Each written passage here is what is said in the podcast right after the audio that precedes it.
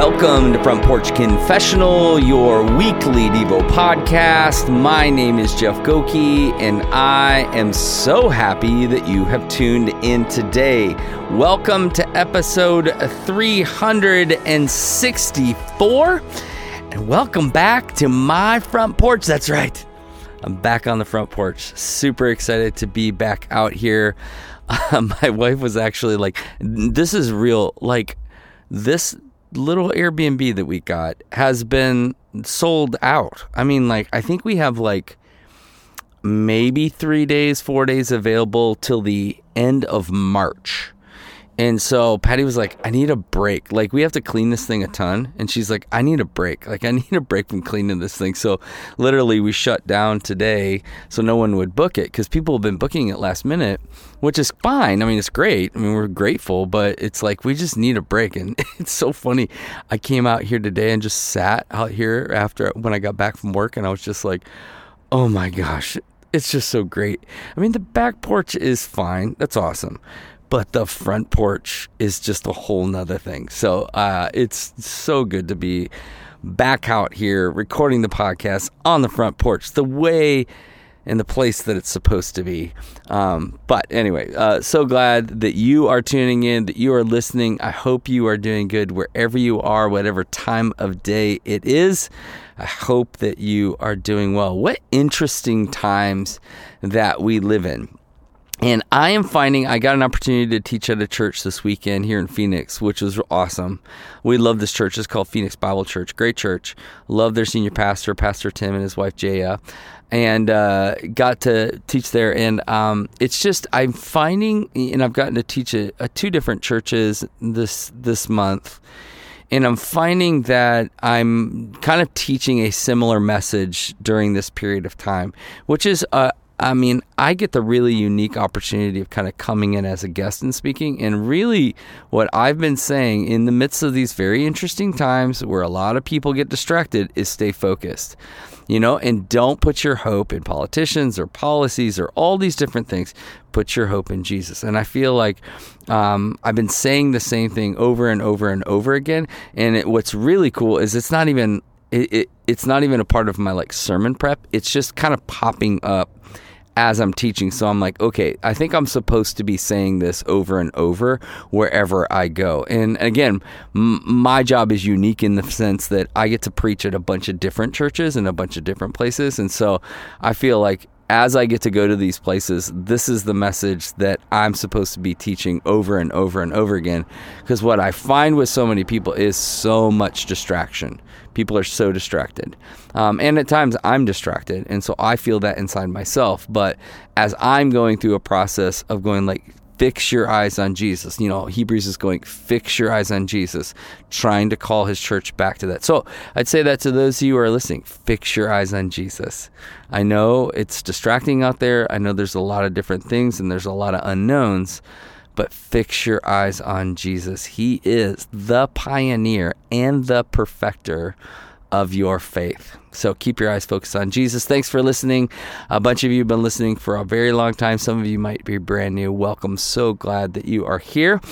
And then thank you for all of you who continue to give. Again, uh, it helps the podcast keep going. So if you'd like to do that, you can go to front porch confessional dot com.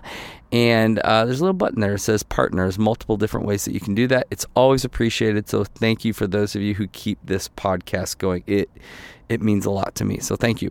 Uh, our, our passage, Matthew eighteen, two through three. Um, so good. Uh, read it this morning. Uh, but I'll, I'll tell you the story in just a sec. But read it this morning was like, wow, that's so cool. And, and it says this, and calling to him a child, He put uh, he put it in the midst of them and said, truly I say to you, unless you turn and become like children, you will never enter the kingdom of heaven. I'll, I'll read it again, Matthew eighteen, two through three. And calling to him a child, he put him in the midst of them. And he said, truly I say to you, unless you turn and become like children, you will never enter the kingdom of heaven. of heaven. Uh, we had a good friend out this weekend. He and his wife, Jake and Jamie, they came out from uh, Kingsburg, California. Uh, he's a pastor out there, but he, they came out and they, they, they spent the weekend with, with us, which was really great. And on Friday, so they got, or sorry, Thursday they got in and they brought their little kids with them, I think two and four. And, you know, they came in our house. Now, our home isn't really set up for kids, right? Patty and I are old and we have lived those years and we are grateful that they are gone. Um, and so having a bunch of little kids in our house for a, a weekend was like, a, huh, uh, I wonder how this will go. And so that first night they come in, you know, they've been on an airplane and, you know, they're a little tired, but they come in and, and I'm trying to go like, okay, God, what do we do here? And so we go to the backyard. And one of the things we do for Huxley, uh, our, my Griff, who's, he's my dude, man. That, that dog sits on the front porch in between my legs every morning or on the back porch, depending on if the Airbnb's booked. Um, and, but he's a real active dog. He's, he's kind of a bird dog and they need to keep active. And so we bought this bubble machine for him that literally you press a button and it just shoots bubbles. bubbles nonstop. And I thought, oh, they'll love this. They'll love seeing this dog like jump after these bubbles, forgetting that how much children love bubbles. So I turned this thing on, and of course the dog's jumping around, and then the kids just start squealing and they're like popping the bubbles and like running around. And I caught myself smiling. You ever catch yourself smiling? Like I ca- caught myself just smiling at these kids. And I just had this thought like, I wonder if this is how God looks at me. Like he looks at me in this world as I'm doing the different things I'm doing, and he just delights in me and he finds joy in me. And but do I resonate with that child? So it's interesting as I was reading, because I've been going through Matthew and kind of slowing down a little bit. It was interesting for me to read that this morning, go, whoa, yeah, that's exactly what was going on in me. And I was having this kind of out-of-body experience and going, the Lord delights in me. And I was just delighting in watching their joy, watching them jump around, watching them just be kids, just kids having so much fun. And I thought, how much more does God the Father delight in in us? And that for so many of us, because we're not living into this childlike faith character, that we're missing the kingdom of God. You know, missing all that's happening all around us. And it was like, so it really caught me today. And it actually caught me this whole weekend. I mean, we, you know, we go out to restaurants and just watching these little kids. I, and we've, we've, uh, Patty and I've started volunteering in the kids ministry, four-year-olds, right? God bless the four-year-olds. We've really grown to really love these little four-year-olds. And so we've been doing that every month for about a year. And at first it was kind of annoying. And now I'm like really digging it. You know, I've got this one kid and he sits right in front of me. And when I teach, like he just wants to be near me. And I, and I, so I've just been thinking recently with all these little, little kids around going like, do I have that kind of posture with the Father? Because he delights in it and he delights in me and he delights in you.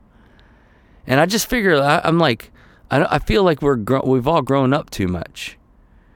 You know, we're, we're all too serious. And, you know, life is hard, and right, and there's a lot of things going on in this world, as I was talking about earlier. And I'm like, but at the end of the day, a child goes, my mom and dad are here, like, and they're they're going to protect me, they're going to take care of me.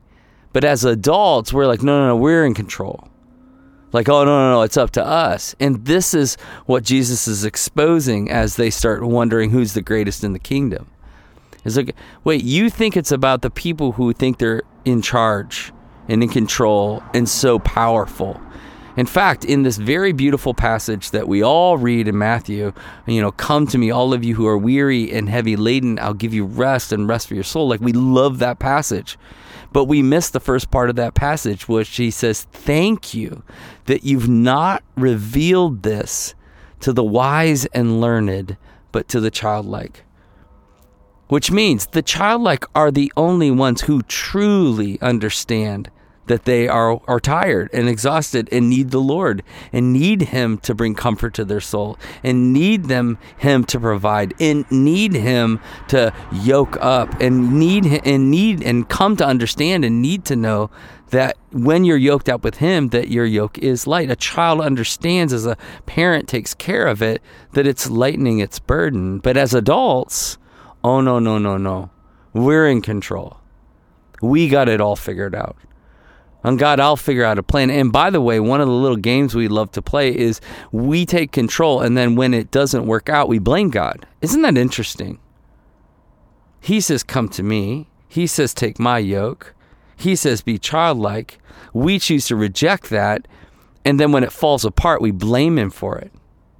God, where are you? God, how could you? How foolish, right? This is what Jesus is exposing in the disciples, and it's what he's been exposing in me, and it's what he's exposing is you. And you is like, are, are you, is it all about you? Is it all about me? Are we mess, Are we missing the delight of the Father as he looks over us? The enjoyment of what it knows to, that he sees us and knows us and cares about us. That he, he like in Matthew six, he's constantly going like, why are you so worried? Look at these birds. Look at these flowers. Look at these kids. Everybody's taken care of. People are being taken care of. Right? And, and I, now, I, I want you to know, I know there are suffering children all around the world. And there's pain and there's hurt. And I know that. I really do. I've been there. I've been at the bedside when children die. I know that. And I struggle with that. But I need to be completely dependent on him to fully grasp the wholeness of what he's inviting us into here. This is the kingdom of God stuff, and I am not in control of life or death. And a child knows that it is dependent upon the father or in the mother. But are we aware of that? Are we becoming like childlike? Maybe the very reason why you're missing out on all that this life has to offer is because you're not truly pursuing after what it is to be a child and enjoying him as your father. And it just, it got me. I mean, as I watched these little kids and I found myself so joyful, why am I so happy? And I think it was because in some ways I felt like I was just stepping into his shoes for a second. I mean, they weren't my kids, you know? I, but I was just enjoying their joy, enjoying their peace, enjoying their just excitement for life about the simplest things, like a bubble. I mean, how simple is a bubble? And these kids, I mean, it was like Santa Claus. They were so happy. And it, and it brought me joy. And I thought, what would it look like? Or how am I living that way? How am I living that childlike faith like? Can I look back to the Father and see his delight in me? And but just live this life of going, he sees me, he knows me, he cares about me, he's numbered he, my, the hairs on my head, he knows. He knows my tears, he knows my hurts, he knows my wounds. He's not unaware of what is going on in my life and in your life. And to find some rest in that. What he's saying to these disciples is, listen, you're missing out on the kingdom. You're missing out on the kingdom care that comes through a concerned father, a caring father, a loving father who sees us and wants us to enjoy his presence. And if you look at Jesus, what you really see is this childlike faith, really. Childlike fi- faith. I mean, I see him all the time, and I never saw this as childlike faith, but I'm like, he's in the garden and he's going, not my will but yours be done. He's submitting himself to, you know me, you know what's best. There's times where I want something, I want, but I want what you want more because you're you know me, and you're you're in charge. And I don't understand this suffering. I don't know understand what's going on in this world, but I do know you're my father and that I am your child. And he takes the position of a child. In, in not my will but yours to be done. You know best. And he's inviting us into that same way of living, because being childlike is Christ-like.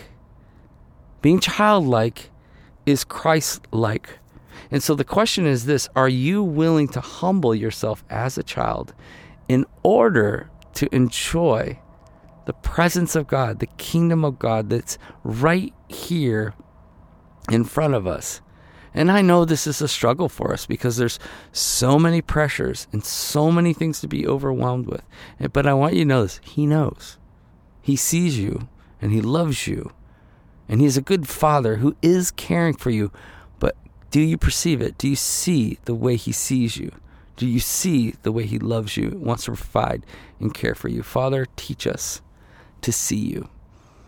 Teach us to submit ourselves to you as a child, and will we enjoy the kingdom of God here on earth and in heaven. So take a breath, reflect, and believe that the God of the universe is nearer to you than your own heartbeat. Until next time, cheers.